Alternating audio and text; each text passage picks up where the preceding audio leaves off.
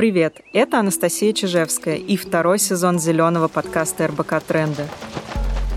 Сегодня мы поговорим о вторсырье, о том, что можно делать из переработанных материалов, и о том, что можно купить из вторички в обычном магазине уже сейчас. У нас в гостях Анна Сычева, руководитель направления по устойчивому развитию компании «Аптеком». Аня, привет. Привет. Аня, расскажи, пожалуйста, какие товары из вторички уже сейчас можно купить в обычном супермаркете? Ну, самый, наверное, распространенный такой товар это туалетная бумага, а также, кстати, полотенца, которые можно использовать в быту там, для протирания поверхностей. Действительно, множество производителей, э, которые производят туалетную бумагу либо полностью из вторичного волокна, либо с добавлением вторички. А, но это не единственный такой товар. Если мы, например, посмотрим на секцию канцелярии, то там будет э, офисная бумага, из вторички, но импортного производства, или блокноты и ручки. Ну, как правило, также импортные. А, а можно ли считать экологичной продукцию вторички, произведенную за пределами России, например, в Китае или Европе? Например, я недавно искала ткань из вторички и нашла только китайскую. Вот что экологичнее, использовать ее или купить первичную ткань, но произведенную в России? А, очень хороший вопрос. А, я считаю, что есть а, несколько градаций экологичности, и, конечно, самым максимально зеленым вариантом будет покупать товары, произведенные в России из отходов, собранных в России России, потому что таким образом мы способствуем выстраиванию вот этого цикла, а, замкнутого цикла переработки материалов. А, но, тем не менее, я не отметаю полностью товары э, из других э, частей света, тоже сделанных из вторички, потому что часто для людей это такой первый шаг к тому, чтобы стать более экологичными. То есть они покупают такой товар, обнаруживают на этикетке, что оказывается он сделан из вторички, и узнают просто о том, что отходы можно перерабатывать. Это уже очень здорово, это такой просветительский момент, поэтому э, я их считаю чуть менее экологичными, такие товары, но тем не менее они тоже имеют право на существование. Я думаю, что нас будут слушать многие локальные бренды, потому что мне в Инстаграме часто задают вопрос. Вот, например, если компания шьет эко-мешочки, что все-таки ей выбрать, российскую ткань или китайскую, но из вторички? А, ну, здесь я бы отдала а, все-таки предпочтение российской ткани, чтобы а, поддержать отечественного производителя, потому что а, если мы говорим более глобально, чем об, об экологии просто а, в узком смысле, а говорим о устойчивом развитии, то оно подразумевает сочетание а, параметров экологических, социальных и экономических. Поэтому поддержка а, местного производителя – это тоже вклад в устойчивое развитие. А, ну и, наверное, имеет значение то, что транспортный след у этой продукции тоже будет не такой большой. А, да, конечно, при любом импорте, особенно импорте из далеких стран, таких как Китай, транспортный след неизбежно будет возникать, и потребителю он часто не виден, э, но ритейлер ну, или любой там поставщик, он, конечно, о нем тоже должен задумываться. И а, мы, например, э, как компания, которая является поставщиком упаковки, мы стараемся нашим клиентам, ну, мы работаем с другими компаниями, с физлицами только начинаем сейчас работать, а, мы стараемся нашим корпоративным клиентам как раз объяснить, что часто а, лучше купить там ту же самую пластиковую упаковку, например, российского производителя, чем а, китайского, потому что след от производства у них будет похожий, а вот транспортный след у них будет разительно отличаться. Ну да, то есть здесь нужно обращать внимание на совокупность факторов. Здорово, что вы об этом рассказываете своим своим потребителям. А если говорить о, об обычных людях, которые ходят в магазины, ты сказала, что а, в супермаркетах продают туалетную бумагу из вторички. Я, когда рассказываю об этом своим друзьям, у многих возникает вопрос, а насколько это безопасно? Расскажи, пожалуйста, как очищают вторсырье при переработке и кто следит за качеством? Спасибо за вопрос. Действительно, нам его тоже часто задают, потому что корпоративные клиенты, они тоже люди, они тоже задумываются об этом. И э, мы поговорили э, с производителем как раз такой туалетной бумаги, и нам рассказали, что при производстве вот таких товаров из э, вторичного волокна качество контролируется по 53 параметрам. Это даже на 2 параметра больше, чем у продукции из первичного волокна. Контролируется все, начиная от входящего сырья, то есть сырье для такой продукции, для туалетной бумаги, например, это чистая бумага. То есть не нужно думать, что ее собирают где-то на свалках. Это э, офисная бумага, как правило, белая, чистая, сама по себе. А, затем она а, обрабатывается, естественно, то есть удаляется, а, ну, например, краски, пигменты. Для этого используются, кстати, агенты, не содержащие хлора. Ну, во всяком случае, крупные производители туалетной бумаги из вторичного волокна, они используют именно бесхлорные отбеливатели, дитионит натрия, например, или перекись водорода, что тоже благоприятно отражается на экологической обстановке. И далее уже осуществляется контроль качества, собственно, самой продукции. То есть, ну, например, ее мягкость также контролируется. Потому что часто э, есть предубеждение, что вот эта туалетная бумага, она серенькая, то есть недостаточно хорошо отбеленная, или жесткая. Но на самом деле э, на выходе можно получить продукцию, которая будет внешне неотличима от первичной. Я даже нашим клиентам показывала образцы и говорила, вот расскажите мне вот по, по визуальным, по тактильным ощущениям, где здесь первичка, где вторичка. И они не могли отличить. Ну да, к слову, вся Зева Плюс делается из вторички, она такая же мягкая, Конечно. как и обычная туалетная бумага. А, а правильно ли я понимаю, что первичная целлюлоза отбеливается с помощью хлора? А, нет, э, есть несколько технологий э, отбеливания, и, конечно, крупные производители, они уже э, уходят от хлора, и сначала это был уход от хлора к оксиду хлора, и, например, экологические стандарты, они до сих пор разрешают использовать оксид хлора как более безопасный с экологической точки зрения агент, но, а, опять же, крупные производители, в том числе те, с которыми мы работаем, они а, используют уже совсем бесхлорное отбеливание, полностью бесхлорное. То есть, как я сказала, там дитионит натрия, например, или перекись водорода. То есть и первичная, и вторичная туалетная бумага одинаково безопасны и комфортны в применении? А, абсолютно. Я часто вижу, что на туалетной бумаге крупно пишут стопроцентная целлюлоза и выставляют это как преимущество. А если она сделана из вторички, то об этом будет написано мелким шрифтом на обратной стороне упаковки. Почему Почему производители стесняются писать на своей продукции, что она сделана из вторички? Ну, я думаю, это связано как раз с теми самыми предубеждениями, которые, э, как думает производитель, есть у потребителя. Потому что даже э, мне неизвестно о каких-то исследованиях, которые бы это подтверждали. Просто э, у потребителя, возможно, ну, вот этот стереотип потребителя, да, э, что у него есть э, представление о туалетной бумаге из вторички, как э, вот этой туалетной бумаге 54 метра, которую мы все хорошо знаем, как она выглядит, выглядит и какие у нее функциональные свойства. И, конечно, если так оценивать потребительские представления да, о своем продукте, то э, захочется от этого представления как-то отстроиться.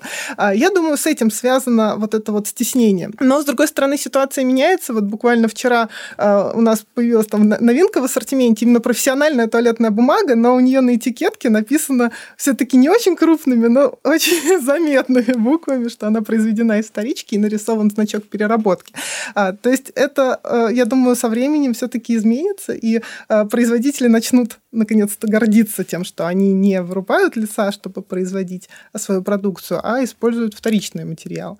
Ну, для этого потребители, наверное, должны голосовать рублем и выбирать такую продукцию на полках. А правда, что бывает офисная бумага из вторички, она такая же белая, как из первички? А, бывает офисная бумага из вторички, она бывает а, разной белизны, то есть, естественно, чтобы сделать ее более белой, нужно затратить больше ресурсов, такая бумага будет дороже. А, но сейчас то, что у нас есть на рынке, это импортная бумага. Ну, вот я, в частности, знаю австрийского производителя, и нужно понимать, что, с одной стороны, стороны, эта бумага будет очень дорогой, поскольку она импортная, а большинство офисной бумаги э, на рынке, то есть большинство конкурентов российские, и э, потребителю очень хорошо видна эта разница в цене.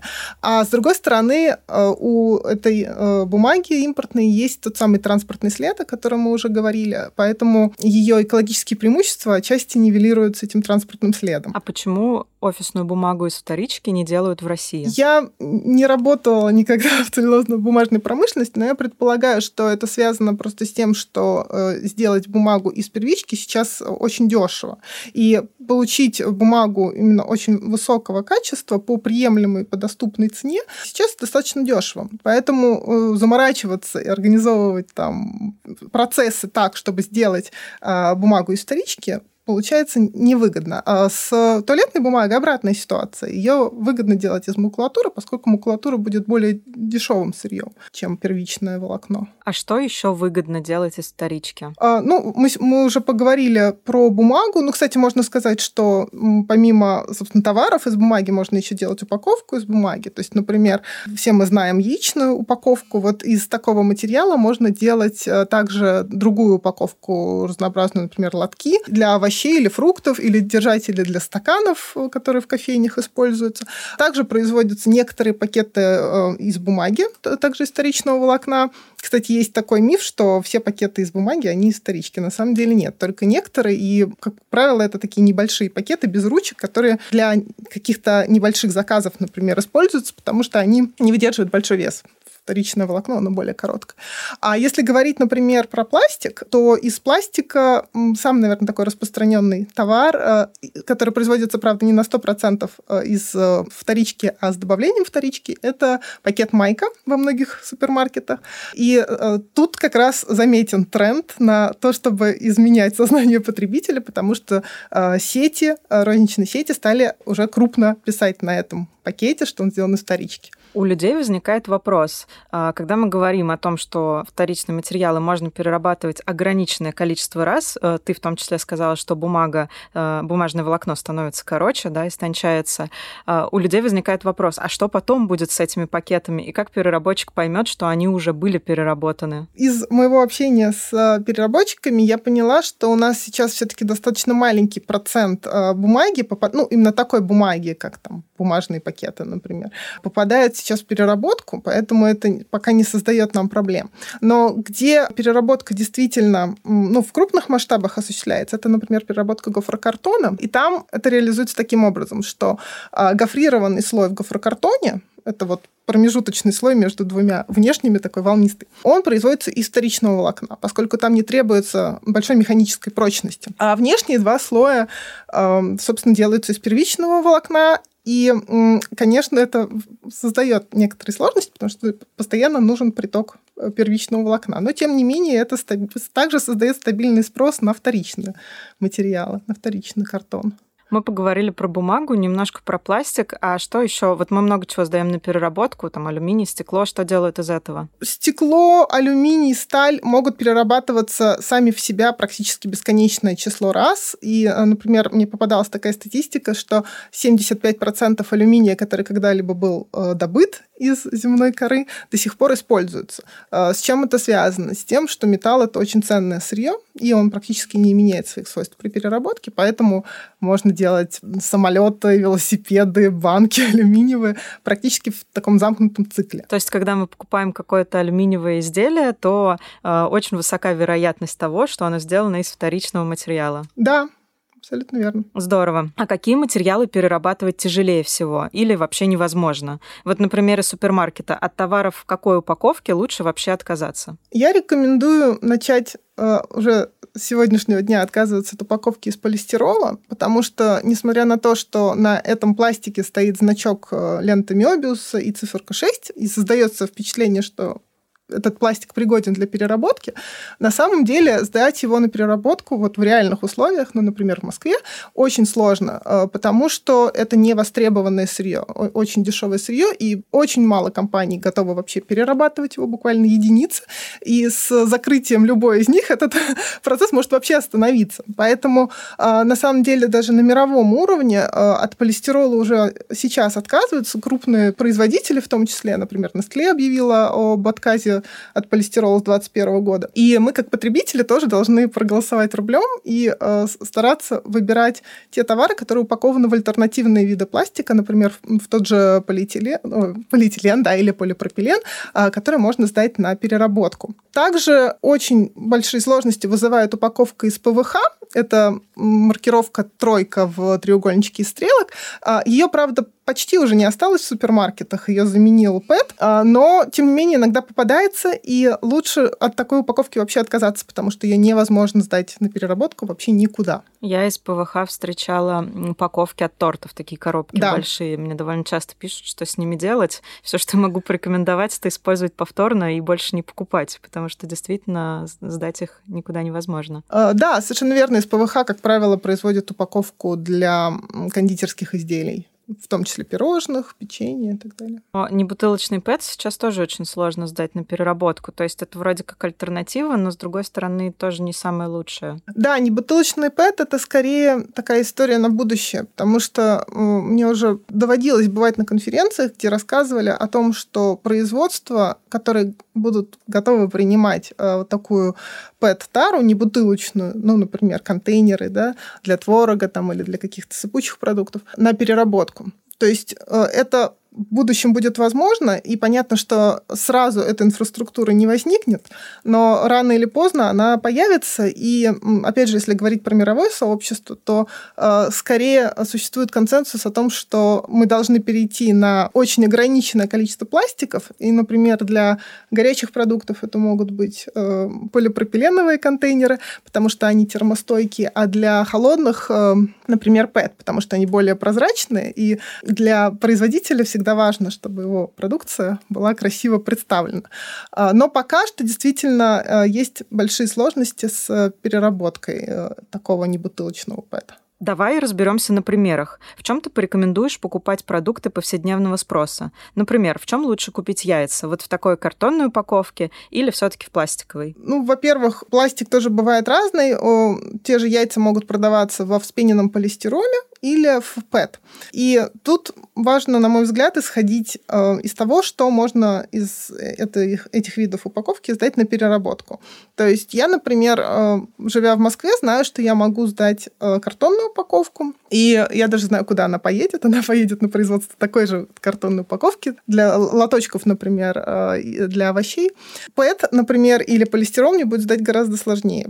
Поэтому я выберу картон. Но в разных э, регионах ситуация может быть разная. Поэтому нужно исходить из того, что в конкретном э, регионе есть, какая инфраструктура для сбора. А правильно я понимаю, что э, если я покупаю яйца в картонной упаковке, то она 100% будет из вторички? С очень высокой вероятностью она будет из вторички, потому что, как я уже говорила, вторичное сырье более дешевое, поэтому его очень любят использовать при производстве вот такой продукции из именно прессованного волокна формованного волокна. Получается, это тоже аргумент в пользу этой упаковки, потому что, покупая товары из вторичных материалов, мы сокращаем свой экологический след. Да, я соглашусь, что это тоже отличный аргумент. А в чем лучше купить сок? В тетрапаке, стекле или пластике? Здесь опять же встает вопрос, что будет перерабатываться. То есть, например, ПЭТ, а, бутылка, да, когда мы говорим пластик по отношению там, к напиткам, мы, как правило, имеем в виду ПЭТ. ПЭТ-бутылки принимаются очень широко, и не только в Москве, во многих регионах. Это одно из самых таких а, востребованных видов вторсырья. Поэтому а, ПЭТ-бутылка такой универсальный ответ. Если говорить про стекло и тетрапак, я бы их поставила на второе место. И нужно отметить, что в некоторых регионах принимают, например, тетрапак, а в некоторых принимают стекло. Стекло очень невостребованное второсырье, поэтому его далеко не везде можно сдать ну, вот, обычному потребителю. Поэтому вот э, из таких соображений я бы исходила, выбирая. А, я очень рада, что мы здесь с тобой сходимся в позиции, потому что я часто вижу, что экоблогеры и активисты рекомендуют покупать э, там йогурты и напитки в стекле, хотя ну, я точно знаю, что стекло не очень хорошо принимают в России, ну плюс к тому оно еще и тяжелое, то есть его э, транспортный след в том числе числе будет выше. Поэтому да, я тоже всегда голосую за PET-бутылки, желательно, чтобы они были прозрачные или полупрозрачные, а не каких-то матовых непрозрачных оттенков. Да, согласна. А в чем лучше купить э, хлопья и крупы в картонных коробках или в таких тонких пластиковых пакетах? А, ну, тут нужно понимать, что у производителя есть всегда интерес как-то красиво представить свою продукцию, поэтому э, если это будет просто э, там, полипропиленовый пакет с печатью на нем, это, скорее всего, будет смотреться не так ярко, как картонная коробка.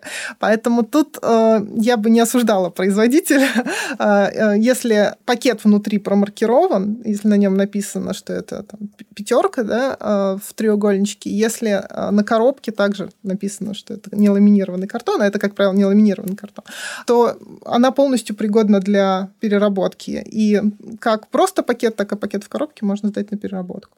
Здесь, опять же, нужно отдавать предпочтение той упаковке, которую лично ты сможешь сдать на переработку, потому что если картон принимают ну, практически везде, то тот же мягкий полипропилен, наверное, не во всех городах еще получится сдать. Да, с мягким полипропиленом действительно может возникнуть проблема, но если мы говорим о крупах, то там очень важна барьерная среда, да, то есть барьерные свойства упаковки. А, и поэтому упаковать их просто в картон, скорее всего, не получится. Нужно будет использовать а, либо пакет, либо ламинированный картон, который еще сложнее сдать на переработку, чем а, пакет. Это, кстати, всегда для меня удивительный вопрос, потому что, допустим, мой любимый Геркулес, обычный, самый такой монастырский, он продается как раз в картонной коробке, и э, хлопья не намокают, они всегда в хорошем состоянии. А многие другие каши продаются в картонной упаковке, а внутри еще в пакете. И я всегда удивляюсь, почему один производитель может э, просто упаковывать в картон, а другой не может. Это очень интересный вопрос. Мне кажется, что производители, возможно, э, с ростом таких вот зеленых настроений у потребителей, с ростом их осведомленности, осведомленности, они тоже будут задумываться. Ведь для производителя а чем больше упаковки, тем больше его расходы. Поэтому если можно ее сократить, то почему бы этого не сделать? И э, еще один вопрос. В чем лучше покупать напитки? Ну, например, ты гуляешь в парке и хочешь что-то попить. Э, чему лучше отдать предпочтение, пластику или алюминиевой банке? В данной ситуации, э, возможно, у алюминия чуть, чуть больше шансов быть переработанным, потому что, э, к сожалению, если это парк, то э, это будет урна со смешанными отходами, и э, единственный момент, когда это может быть отсортировано, это на сортировочной линии. Там все-таки алюминий, возможно, будет э, выглядеть как более привлекательное сырье, но э, под бутылку тоже вполне может быть отсортировано. Я еще обычно, когда гуляю, предпочитаю алюминий, потому что его можно э, сжать ногой до плоского состояния, я ему, его могу забрать с собой, чтобы потом сдать на переработку. Ну, кстати, да, и, и по алюминий, в принципе, можно сдать, действительно забирать с собой. А что еще делают из сырья помимо товаров ежедневного спроса? Я слышала, что в московском метро кладут шпалы из переработанного пластика. Знаешь ли ты какие-то еще яркие примеры? А, да, во-первых, э, очень много разнообразных э, инфраструктурных штук делают из э, вторичного пластика. Ну, например, трубы для канализации, для водопровода, геотекстиль и георешетки. Это то, чего мы, может быть, не всегда замечаем, но оно в очень больших масштабах производится. Знаю, например, о том, что некоторые зарубежные производители одежды делают флис из переработанных бутылок. Икея в России, например, добавляет ДСП при производстве мебели это определенный процент, но тем не менее. Так что, на самом деле, даже какие-нибудь тазики или ведерки, которые мы покупаем в, магазине, тоже могут оказаться из э, переработанного пластика. Просто мы об этом не знаем, потому что производитель часто в этом умалчивает, как мы уже сегодня обсуждали. А, кстати, вот почему бренды предпочитают выпускать упаковку или, например, там одежду, кроссовки из океанического пластика, вместо того, чтобы использовать упаковку из пластика, собранного и переработанного в самом регионе, где это будет продаваться? Ну, мне кажется, что здесь проблема в недостаточном просвещении, недостаточном понимании э, ситуации. То есть маркетологи, они часто не погружены в вопросы экологии, и они цепляются за какие-то сообщения э, СМИ о том, что есть гигантское мусорное пятно, и нам нужно срочно с ним бороться. Как, как бороться? Выловить пластик, сделать из него бутылку для нашего шампуня, например. Я это тоже могу понять. Для меня это просто та самая первая ступень понимания да, проблемы. А, но те, кто шагнул чуть дальше, они э, осознают, что помогать-то нужно в том регионе, где ты присутствуешь, потому что мусор, который образует, например, московский регион, он не попадает в Тихий океан и не образует мусорное пятно. Он сохраняется на наших свалках столетиями, поэтому нам нужно как бизнесу внести вклад э, здесь. Э, и, и здесь мне очень нравится пример концерна Werner Merz, это немецкий концерн. Мы с ними хорошо знакомы, потому что давние партнеры Оптикома. И они, например, э, перерабатывают пластик, собранный непосредственно в Германии, непосредственно у потребителей, потому что очень любят же делать э, упаковку из брака, из какого-то чистого пластика. Нет, они используют тару, э, использованную потребителем, и делают из нее новые бутылки для своих моющих средств. Это как раз тот самый пример локального воздействия на экологическую обстановку. Я часто встречаю, что экоактивисты критикуют крупные компании, которые делают какие-то экологические инициативы в России. А, ну, например, Coca-Cola критикуют за то, что она там вкладывает деньги в раздельный сбор в российских городах. Unilever и Nestle критикуют тоже по тем же причинам, что они устанавливают а, контейнеры для сбора в России. И а, для экоактивистов это может выглядеть как пиар. Но мне кажется, что, наоборот, хорошо, когда компания выделяет деньги, которые могли пойти просто в рекламу, на вот поддержку таких экологических инициатив. А как ты к этому относишься? Наверное, из того, что я выше сказала, понятно, что я позитивно к этому отношусь. А, меня очень радует то, что а, экспертиза брендов сейчас уже очень высокая. Ну, во всяком случае, многих брендов, не, не, не сказать, что прям всех, но там, где есть а, человек, как минимум отвечающий за устойчивое развитие, как правило, понимание реальных проблем региона очень хорошее. И понимание, как бренд может эти проблемы помочь решить. Потому что тут важно не забывать, что вот среди целей устойчивого развития, 17 этих целей, есть цель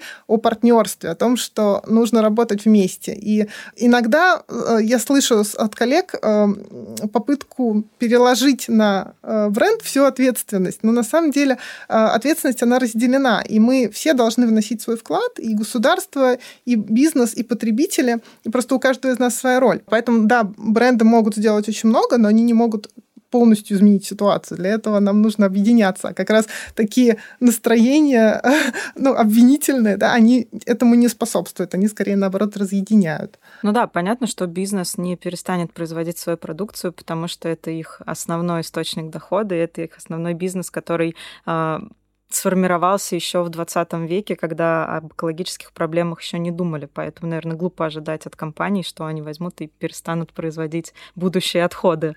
Да, действительно, мы сейчас не можем полностью отказаться от упаковки, а, но мы можем, ну, как бизнес, во-первых, предпочитать более экологичную упаковку, перерабатываемую, да, или производимую из возобновляемых материалов, и тестировать модели без упаковки, потому что мы видим уже сейчас, как крупные бренды это делают. Ну, например, Вкусвилл запустил у себя в нескольких магазинах э, зоны без упаковки. А, я считаю, что это очень тоже позитивный тренд. А можешь привести еще какие-нибудь примеры экологических проектов от крупных компаний? я, я просто боюсь... Э, здесь мне, наверное, сложно, потому что я боюсь кого-то обидеть, но э, тут не назвав, потому что очень много э, хороших кейсов. Но э, один из моих любимых, наверное, потому что я работаю с упаковкой, э, это кейс кухни на районе. Э, они э, организовали возврат своей упаковки от потребителей и передачу ее на переработку. Почему это важно? Потому что э, сейчас, к сожалению, в таком большом масштабе, все-таки это крупный сервис э, по доставке горячих э, обедов, в таком большом масштабе очень сложно организовать возвратную тару. И такой первый шаг к экологизации, да, это переработка. И помочь потребителю свою ответственность реализовать, вернуть упаковку на переработку, это очень классный шаг, с моей точки зрения, со стороны бизнеса.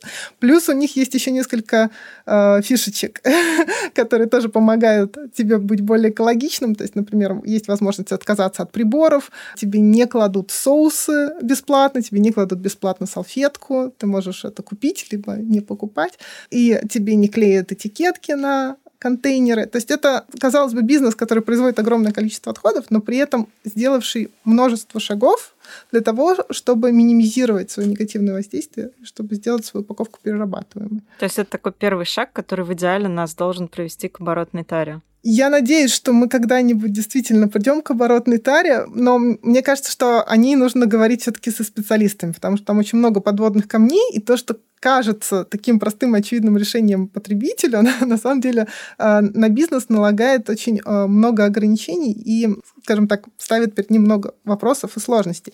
То есть я, я не хочу сказать, что они неразрешимы, просто для этого, наверное, нужно поговорить с теми, кто это пытается сейчас внедрять или планирует внедрять в будущем. Ну да, и здесь, наверное, потребуется поддержка от государства, потому что, ну, как минимум, нужна законодательная база, чтобы это было возможно. Да, совершенно верно, потому что если мы говорим о залоговой системе, то э, там возникают вопросы с налогами, например, которые сейчас э, никак не разрешены И тут э, необходима просто поддержка государства. Понятно. Э, если резюмировать то, о чем мы поговорили, то э, важно участие каждой из сторон, э, и государства, и бизнеса, и нас, как обычных пользователей. А мы как минимум можем вносить свой вклад, выбирая товары из вторичных материалов, обращая внимание на транспортный след и вообще задумываясь о том, из чего и откуда к нам едет произведенная продукция. Аня, у меня к тебе последний вопрос, который мы задаем всем гостям нашего подкаста. Расскажи, пожалуйста, а, что лично ты самого радикального делаешь ради экологии? Ну, если посмотреть с точки зрения моих родных, то это а, раздельный сбор отходов, потому что я собираю практически все, что только можно сдать на переработку. А, то есть это в том числе, например, зубные щетки, это там сломанные наушники, какие-то диски, которые я откапываю до сих пор у себя дома, разбираю разбираю шкафы. И получается, к, по истечении там трех месяцев у меня получается несколько огромных пакетов с пластиком, которые я не могу сдать у себя рядом с домом, и я сдаю в экотакси. Это выглядит для, для всех очень удивительно, но а, для меня это стало уже привычным, потому что я хочу знать, куда мои отходы потом попадают и что из них производят. Поэтому, э, если говорить о пластике, то я стараюсь передавать его именно в надежные руки. Экотакси, а все остальное я сдаю рядом с домом, что очень удобно благодаря двухпоточной системе. Сейчас большую часть отходов не нужно копить в квартире. А, и это тоже, кстати, простой способ начать разделять отходы, хотя бы пользоваться той инфраструктурой, которая уже сейчас есть. Да, полностью согласна. Большое спасибо, что поделилась своим опытом и знаниями. А, очень здорово, что было много практических примеров, и я думаю, что наши слушатели смогут делать более экологичный выбор в супермаркете уже сегодня. В следующем выпуске мы обсудим, как в действительности наш выбор влияет на производителей и есть ли смысл голосовать рублем за продукты из вторички. Подписывайтесь на наш подкаст, ставьте оценки и пишите комментарии. До встречи в следующем эпизоде.